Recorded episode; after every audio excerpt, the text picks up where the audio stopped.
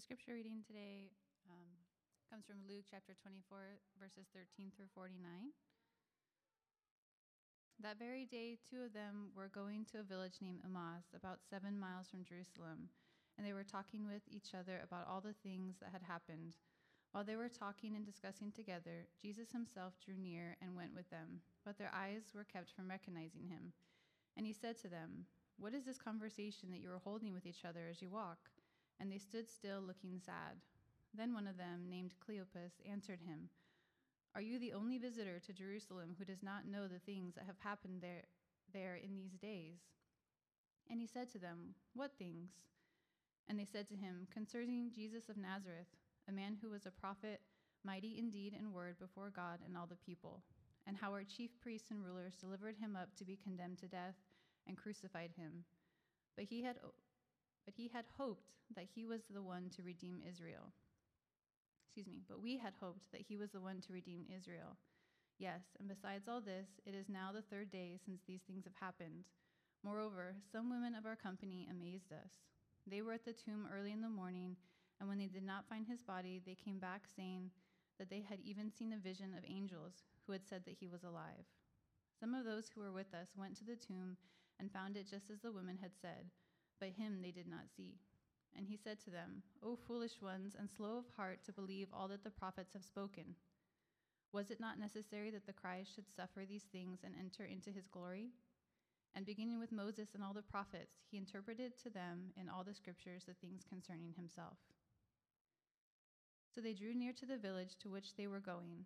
He acted as if he were going farther, but they urged him strongly, saying, Stay with us for it is towards evening, and the day is now far spent. So he went in to stay with them. When he was at the table with them, he took the bread and blessed and broke it and gave it to them. And their eyes were opened, and they recognized him, and he vanished from their sight. They said to each other, Did not our hearts burn within us while he talked to us on the road, while he opened to us the scriptures? And they rose that same hour and returned to Jerusalem. And they found the eleven and those who were with them gathered together, saying, the Lord has risen indeed and has appeared to Simon. Then they told what had happened on the road and how he was known to them in the breaking of the bread. As they were talking about these things, Jesus himself stood among them and said to them, Peace be to you. But they were startled and frightened and thought they saw a spirit. And he said to them, Why are you troubled? And why do doubts arise in your hearts? See my hands and my feet, that it is I myself. Touch me and see, for a spirit does not have flesh and bones, as you, as you see that I have. And when he had said this, he showed them his hands and his feet. And while they still disbelieved for joy and were marveling, he said to them, Have you anything here to eat? They gave him a piece of broiled fish, and he took it and ate before them. Then he said to them, These are my words that I spoke to you while I was still with you, that everything written about me in the law of Moses and the prophets and the Psalms must be fulfilled. Then he opened their minds to understand the Scriptures and said to them, Thus it is written that the Christ should suffer on the third day and rise from the dead, and that repentance for the forgiveness of sins should be proclaimed in his name to all nations, beginning from Jerusalem. You are witnesses of these things. And behold, I am sending the promise of my Father upon you. But stay in the city until you are clothed with power from on high. This is a portion of God's holy word for today.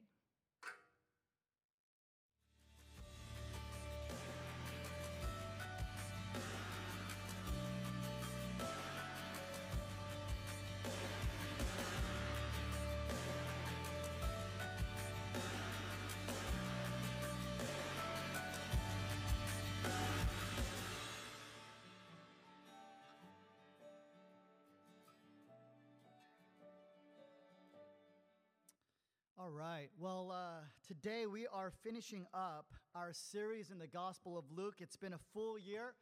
Uh, we've seen Jesus enter into the world, right, as an infant. Um, we've seen him die for our sins. We've seen him rise. And today's story tells us Jesus' first acts as a rec- resurrected person. And uh, let's just let's just say this was you. You know, you were uh, you were in a coma maybe, and, and you got your life back um, you woke up, what would be the first thing that you would do? Whatever it is uh, that you would do would reveal your passions and priorities, right? Um, if you woke up and the first thing you did was call Little Caesars, uh, then that means you really, really like pizza, right? If you go and hug your spouse and kids, that tells something about you. If you go straight back to work, open up your laptop and start answering emails, that tells us something very, very sad about you, right? Very tragic. But this question is answered today for us by Jesus. And today we're going to see what he did. The first thing he did. What did he do after he died? And so uh, the two things we're going to look at in our passage is one, the problem, and then two, the solution. Very simple, right? What's the problem? Uh, what is the problem that Jesus needs to fix, and how does he do it? What's the solution? So those are the two things. Now, it's the morning of Jesus' resurrection. And some of Jesus' followers, and I love it, they give it the name Cleopas. Cleopas and his friend, they're on their way from uh, Jerusalem and they're having a conversation. And then Jesus comes up behind them like a black ops ninja, right? He's like, What are you guys talking about? And it reads here in Luke 24, verse 17 to 18. Sorry, those are the automatic lights. Uh, we will uh, get those addressed soon. uh, yeah. All right. It reads um, if, you, if you want to volunteer at a church and uh, you want to help out with lights, uh, we got the perfect job for you, all right? No experience needed.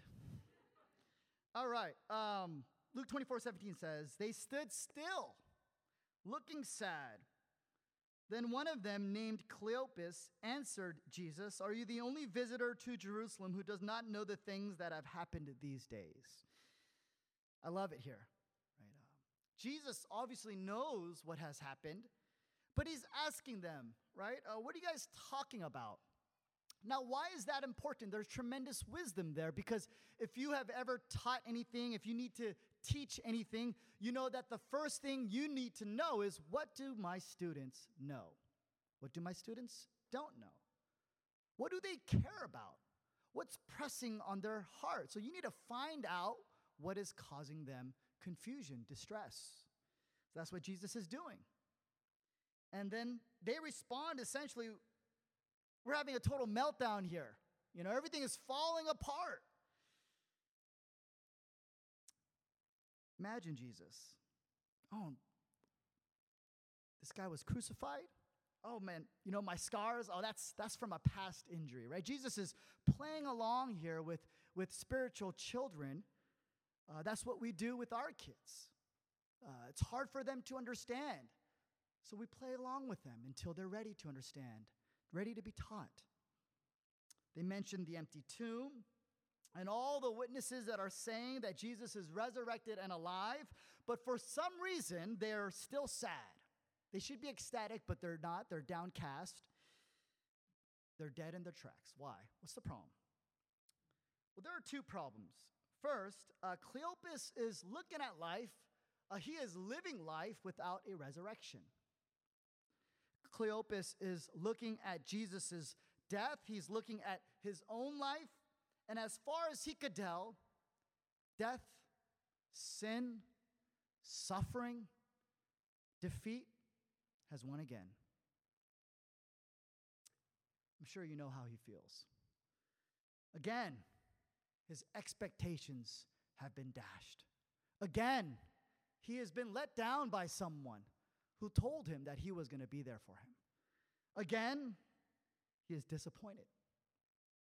And friends, this lets us know that anyone who thinks and looks and discusses life and the brokenness of life and the reality, of life without resurrection, without hope, anybody who says there's no resurrection, there's no uh, restoration, there's no reconciliation, uh, brokenness and regret and conflict and suffering and sin and death, that's it.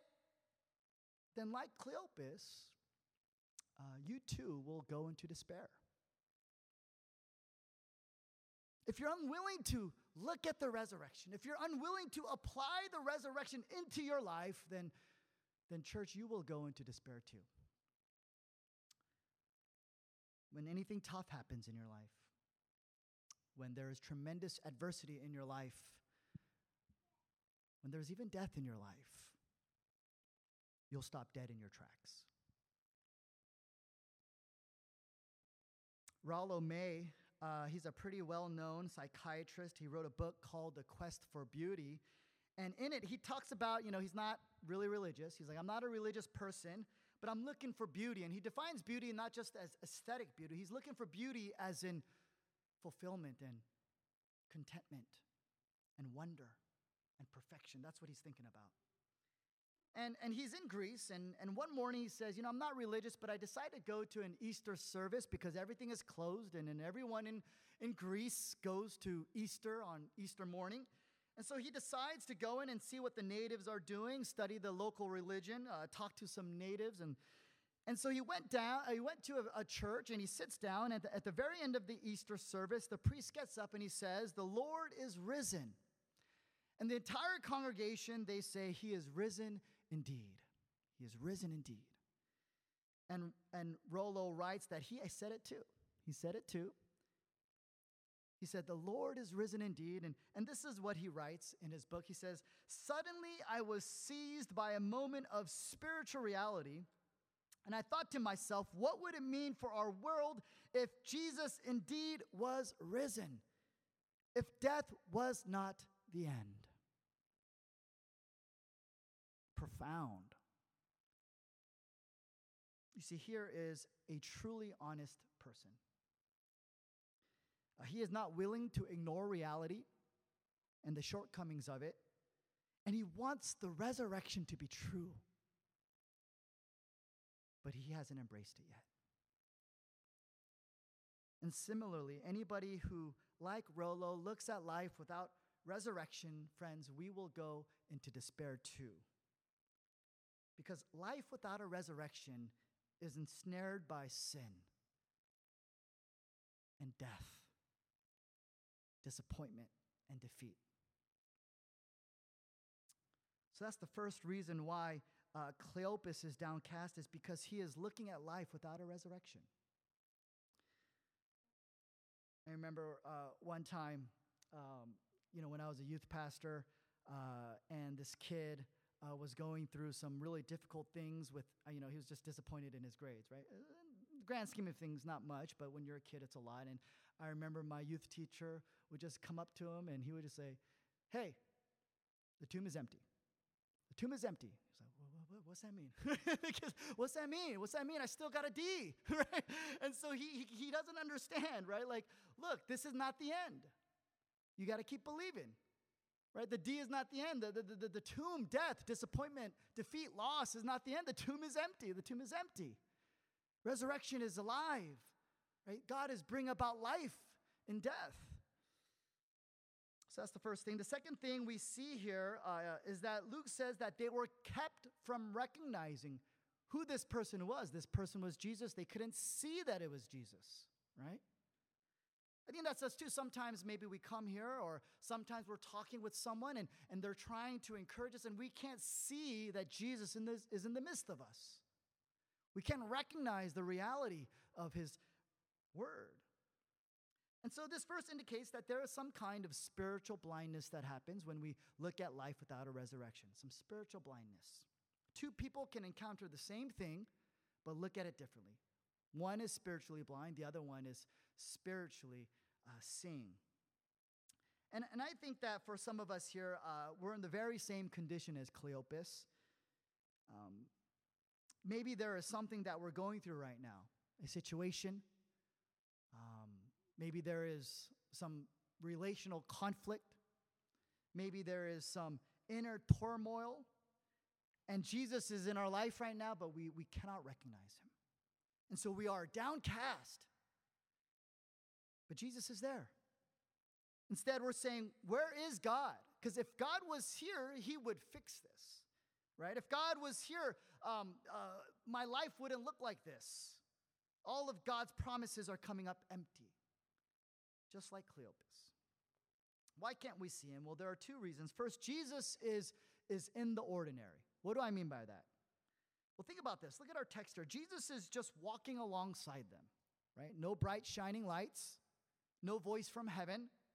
And Cleopas is thinking if Jesus was resurrected, um, he's not going to ask me how I'm doing in the worst week of my life, right? He wouldn't do that. And don't you hate when people do that? When you're having a terrible season and they go, hey, how are you doing? Like, I'm doing terrible, man. it's freaking terrible.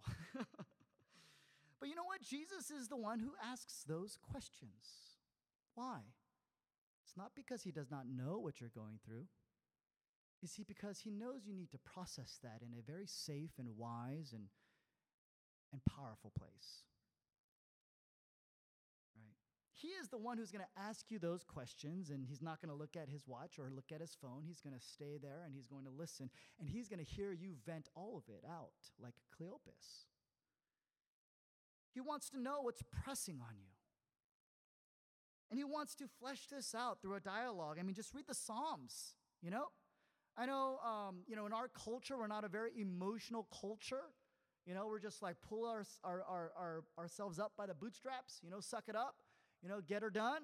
But honestly, the, that's not really biblical. I mean, there, there, isn't, there is time and, and there is uh, reason for perseverance and resilience and commitment and faithfulness. That's a huge spiritual fruit and character, but there is this side of, of, of ourselves that God has created that is beautiful, and that is our emotional depth.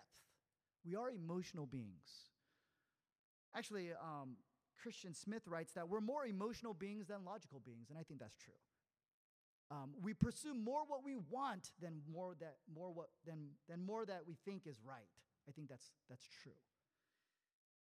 So Jesus wants to work all of this out. He wants to untangle our emotions because that's how we move on. You can never move on if you haven't processed your pain and your suffering and your questions and your emotions. You have to do that, right? And, and so it's not just important um, that we talk to our friends or, or see some professional counseling, but it's also very important to, to, to, to do that with Jesus, you know? And sometimes you got to do it verbally. Sometimes you just got to do it. But we miss Jesus in this ordinary. We want something more impressive than that, right? Like you're like, ah, oh, that's not, that doesn't seem like it's going to work for me, Rich. We're waiting maybe from a voice from heaven, some existential, emotional experience. Whether it's when we become a Christian or even when we are a Christian, we're expecting something extraordinary. But here's the thing one out of every 100, 100 Christians actually have this kind of dramatic experience. Um, and, and they're always the ones that we ask to share their testimony, you know? Um, have you ever heard of a testimony where someone comes up there and goes, Yeah, you know, my dad, um, he was a pastor, and, you know, I, I didn't really, you know, really go to church, and then eventually, you know, the penny dropped. You know, th- those usually aren't the stories. Our, our culture values the dramatic. That's why we love reality TV shows. But the reality is that honestly, Jesus works more so in the ordinary. So let me tell you what it's like for the 99 of us who don't have a dramatic experience. What happens in verses 25 to 27? What does Jesus do? He begins a Bible study. That's what he does. Well, first, he, he calls them fools. Um, it's a very interesting way to open up a Bible study. Um, but it's Jesus, so he gets a pass. You know, uh, CG leaders, let me know how that goes. goes. Uh, try it. We'll see. We'll see. Maybe you'll, you'll get some um, good feedback. Um, but Jesus, after that, after he calls them fools, he begins to teach them. He starts to give a Bible study, starting with Moses, then the prophets, and then the rest of the scriptures. I mean, do you see how ordinary this is? You know, there are no bright lights, there's no loud voice, there's no magical change in their circumstances. Jesus just gives them an ordinary Bible study. You know? And then through this Bible study, what happens? The Holy Spirit comes, and their hearts begin to ignite, and the Spirit begins to teach them. So they're like, oh man, this is, this is really cool. I didn't think this Bible study was going to be cool, but it is. and then they're like, Jesus, come, come, come hang out with us.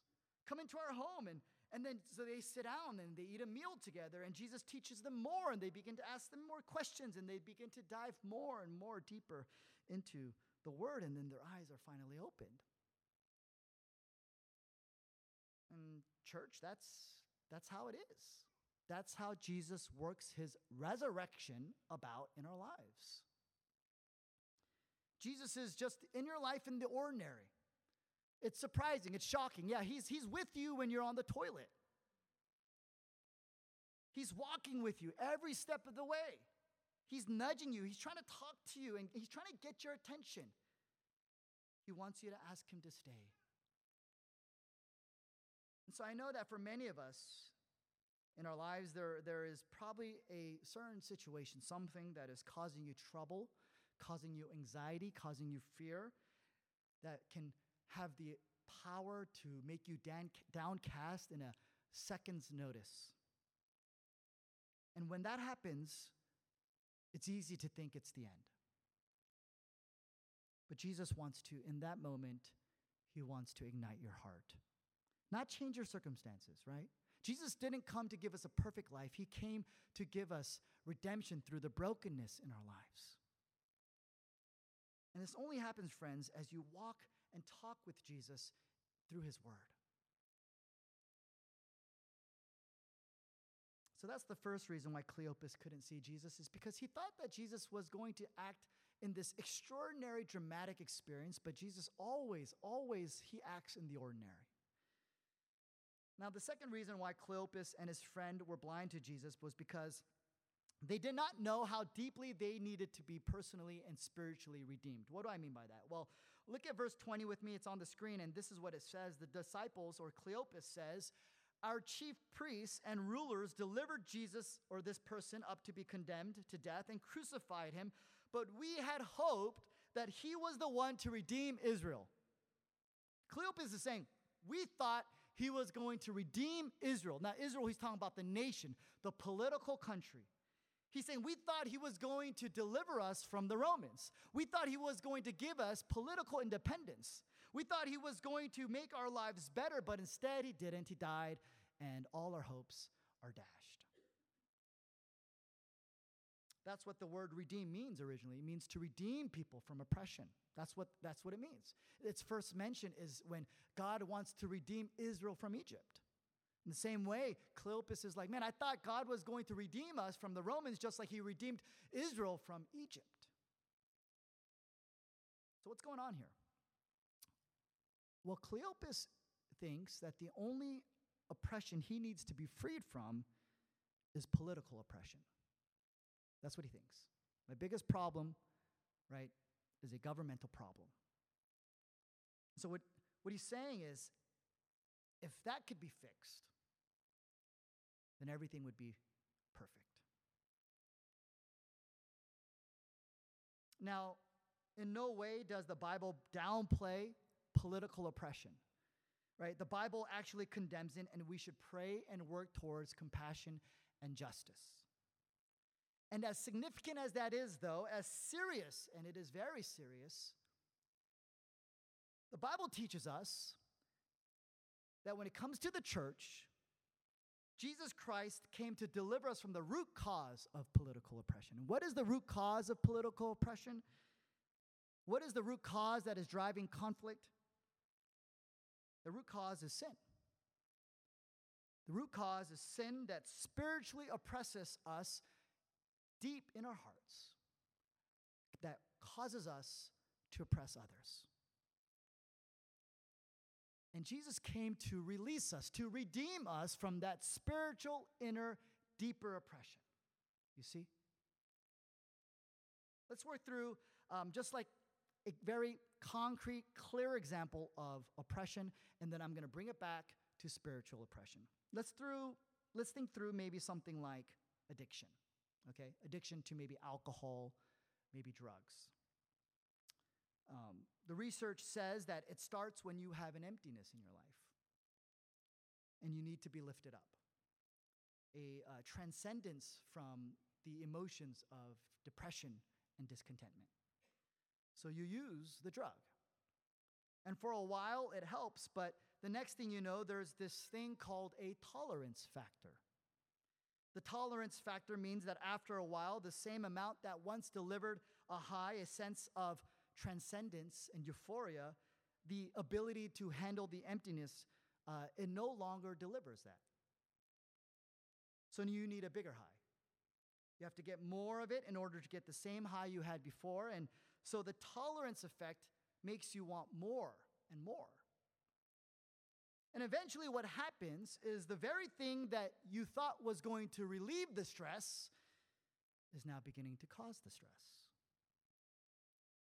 Originally, maybe one drinks in order to relieve stress, but now the drinking is causing the stress. It's causing all sorts of problems.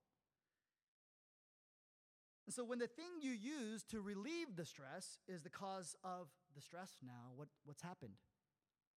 You're oppressed. You're trapped. You're spiraling down. You're going to crash and, and you need redemption. You need freedom. So the Bible talks about how all sin is like that. And maybe it's not as physically destructive and apparent on the outside, but sin is uh, just as all sin is just as spiritually destructive. Maybe it's your pride. Maybe it's your anger. Maybe it's the need to have control or your job or money. At first, you think you need it. And then eventually, it has you by the neck you're oppressed. And the truth is, you don't need more of it. No, you need to be freed from it. You need spiritual freedom. A good example of this in the Bible is Mary Magdalene. Right? According to all the Gospels, Mary was the person who never left Jesus' side. She was loyal to the end. When all the disciples left him and and even when he was being crucified, Mary was the only one that was there. She did not care what other people would think about her or what they would have done to her. And in the beginning of Luke chapter 24, she's actually one of the first people to see Jesus and to tell the disciples that he is alive, that he has resurrected. Why? Well, you see, Mary was oppressed by evil spirits, if you read the Gospels, when she met Jesus, and Jesus had freed her from that darkness. And I think the reason that we see Mary Magdalene's are the first people to understand the resurrection, the reason why there is a joy in their lives, the reason why there's a passion, the reason why God sends them and uses them is because I think Marys, they have a, a, a oppression that is very apparent. It was very clear that Mary was oppressed. She was oppressed by evil spirits. And so it was very clear that she was a different person before and after she met Jesus. Her spiritual oppression and redemption was unmistakable. The trouble is, it's the Cleopases. That's where most of us are. It's not really apparent that we're oppressed.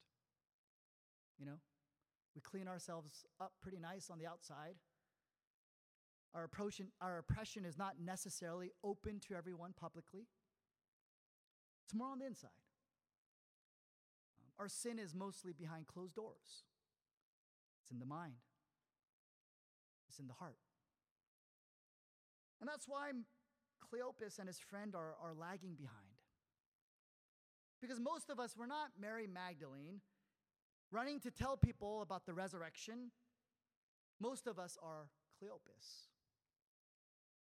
On the road to Emmaus, walking around downcast in despair because we don't know that maybe we don't need some kind of freedom from any kind of outward oppression. We don't understand that what is more important is the spiritual oppression on the inside.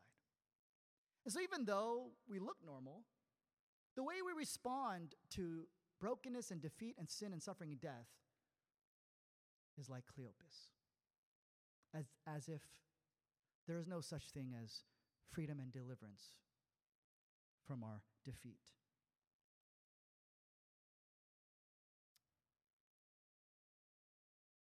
I think most of us originally come to the faith this way, though. I think we start out like Cleopas, right? We think we need God to change something in our lives, so we start coming out to church.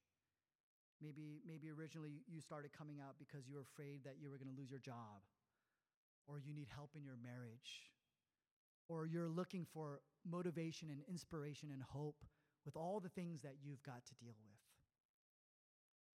But what you're saying, friends, is really Jesus, I want you to change my circumstances. That's why I'm here. And so maybe we're not coming as a sinner or sufferer that needs personal redemption, but we're coming to Jesus as a consumer that wants him to give us things. You see the difference? Maybe originally we come saying, Jesus, if I just had a change of circumstances, that, that's really where my oppression is. But the problem is that, friends, we, we need freedom deep down in our heart. That, that's where our oppression is.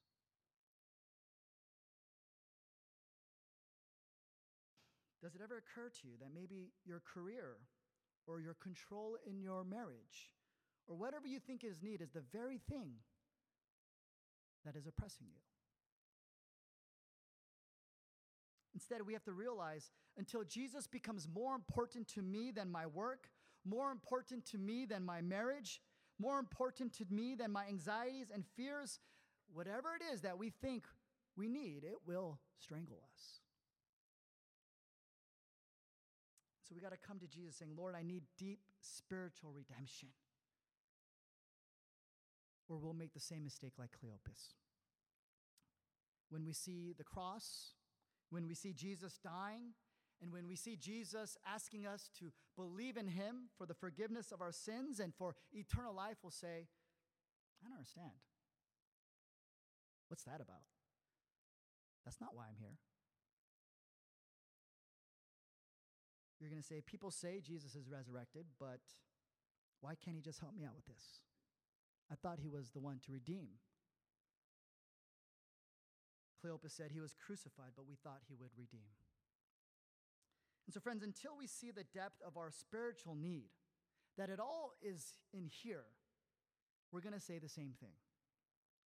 We don't realize that we need to be redeemed from something deeper, something deeper. Brings us to the last point the solution. How does that redemption occur? How is Cleopas healed? Cleopas and his friends or his friend are discouraged because they're looking at life without a resurrection. They're discouraged because they can't see Jesus in the ordinary. They're discouraged because they don't see their need for a Redeemer. So, what does Jesus do? We talked about this. He opens the scriptures. That's the first thing he does. In verse 27, it says this uh, Beginning with Moses and all the prophets, Jesus interpreted to them in all the scriptures the things concerning himself. And then afterwards, the disciples said, Did not our hearts burn within us? Didn't our hearts kindle within us as he opened the scriptures? How amazing is that, right? Rome is still ruling them. Israel is still uh, uh, a servant nation to Rome, but, but Cleopas is changing. He sees freedom, he sees redemption and purpose. And so the key is that we can have the grid pulled from our eyes. We can be pulled out of this spiritual funk. We can be pulled out of our despair if we are willing to go to the scriptures. Nothing spectacular. Now, when they go to the scripture, it's just not just, you know, knowledge, Bible reading. It's not like I need to get it done and God's going to help me. No. Luke says that their hearts were kindling because Jesus explained to them what was said in all the scriptures the things concerning himself. The things concerning himself. You see, Cleopas knew the Bible very well, but he had never read it with the interpretive key that all of it, from Genesis to Revelation, all of it was about Jesus. What do I mean by that? Let's take the story of David. Let's take an example here, test case, right? David goes up, goes up against Goliath. He gets up there, he slings the stone, of Goliath, the guy that the Philistines that want to oppress Israel. Goliath dies, Israel wins, they're still free. What's the moral? The moral is then maybe if you believe in God, He's on your side and you can overcome anything. Who's the focus? You're the focus, right? It's about you and your problem. And if you believe in God, He will fix your problem. At the end of David's life, he gets proud and it all comes tumbling down. And if you read that part of the Bible, what's the moral there? Pride comes before the fall. But it's still about you, isn't it? Don't be proud, be humble. It's about you.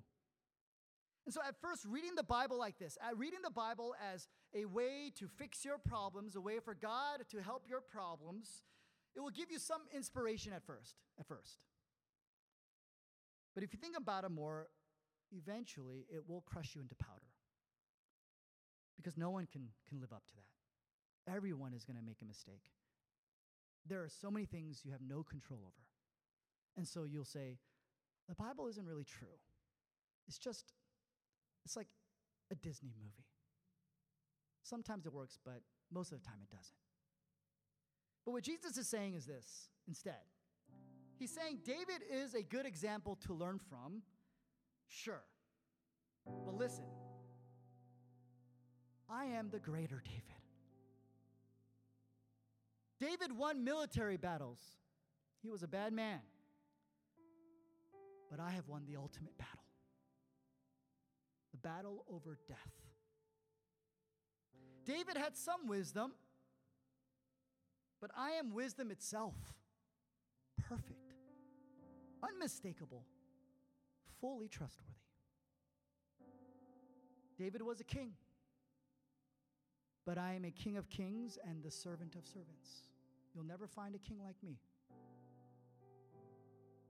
I am the prophet of all prophets. I'm the temple of all temples. I am the priest of all priests. That's what Jesus is saying. He's saying every single part of the Bible is not meant to be used to help you, you know, get what you want in life.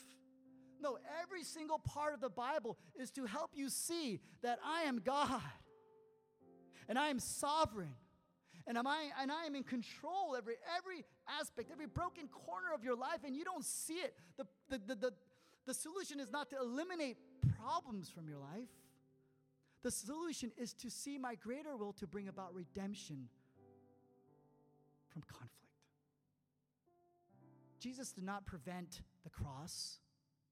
He used the cross to bring about life and forgiveness and grace.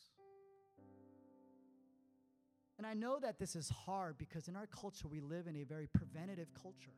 How can we prevent our lives? How can we have plan A, B, C, D, E, and F? And we are unwilling to see that there is a spiritual purpose here. Right? Even a conflict, God has purpose. What is a conflict for? It's for forgiveness and grace. Right? And friends, it, only when you're reading scripture like that, only when you see that the Bible is all about Jesus, and to the degree you see that, then your heart will ignite.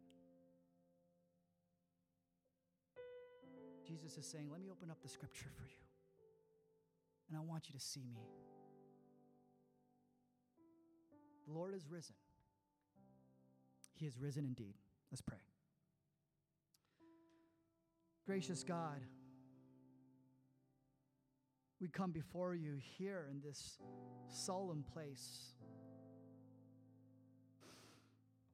And by the power of your Spirit, as we come to your scriptures and you open up the word to us, we see, we see, we see a God who is on the throne.